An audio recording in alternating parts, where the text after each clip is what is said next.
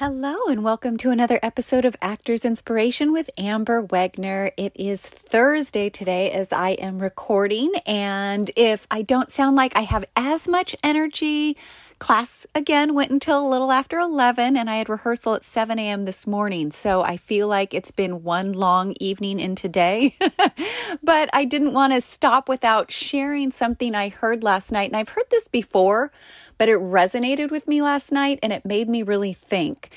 And the idea is we teach that which we need to learn most. We teach that which we need to learn most. And it got me thinking because by no means am I a teacher on this podcast at all. I am just a sharer. I just share the information that I learn and I share it with you because I like to, as Bonnie Gillespie would say, share my toys. So, why do I do that? That is what made me question. And what is that? And I don't have the answer, but I'm curious. Like, what are areas with you that you are giving out that you're wanting to get back? So I am like a seeker and I'm always wanting more information. So maybe I share all of this information and these thoughts and this positivity to the best of my ability because I, I want to keep the cycle going. Like I feel like if I put it out there, so much more is coming back and and then I have more to give. Like it's just cyclical. I don't know. It's just a, it's a conversation and a, a thought that I I've been pondering. Uh, so you know, if you have some inspirational books or inspirational quotes or anything that you use on your daily, I'd love to hear about it because, like I said, I soak up the information and everything I take in, I give back out. So maybe that's what it is. We'll just keep the cycle going. I picked up a new book. I don't have anything to read from it today because I've not started it, but it's The Eight Characters of Comedy.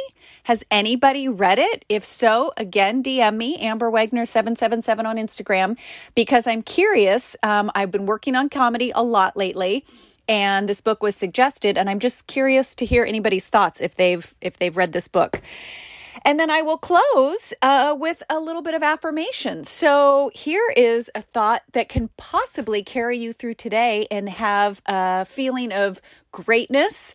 And that is that I create my own path. I live my life to the fullest, and I am an extraordinary person. Does that resonate for you? Can you say those words? Or if not, can you replace it with something that does work for you? That one worked for me today. I'll say it again. I create my own path. I live my life to the fullest, and I'm an extraordinary person. Try it on. See if it fits. And if no one else tells you today, I believe in you, do something amazing today. Tomorrow we have a really exciting guest, so we're going to go back to the interview segment tomorrow. And I look forward to that. I look forward to bringing that to you. Have a beautiful day, and I'll talk to you tomorrow. Bye.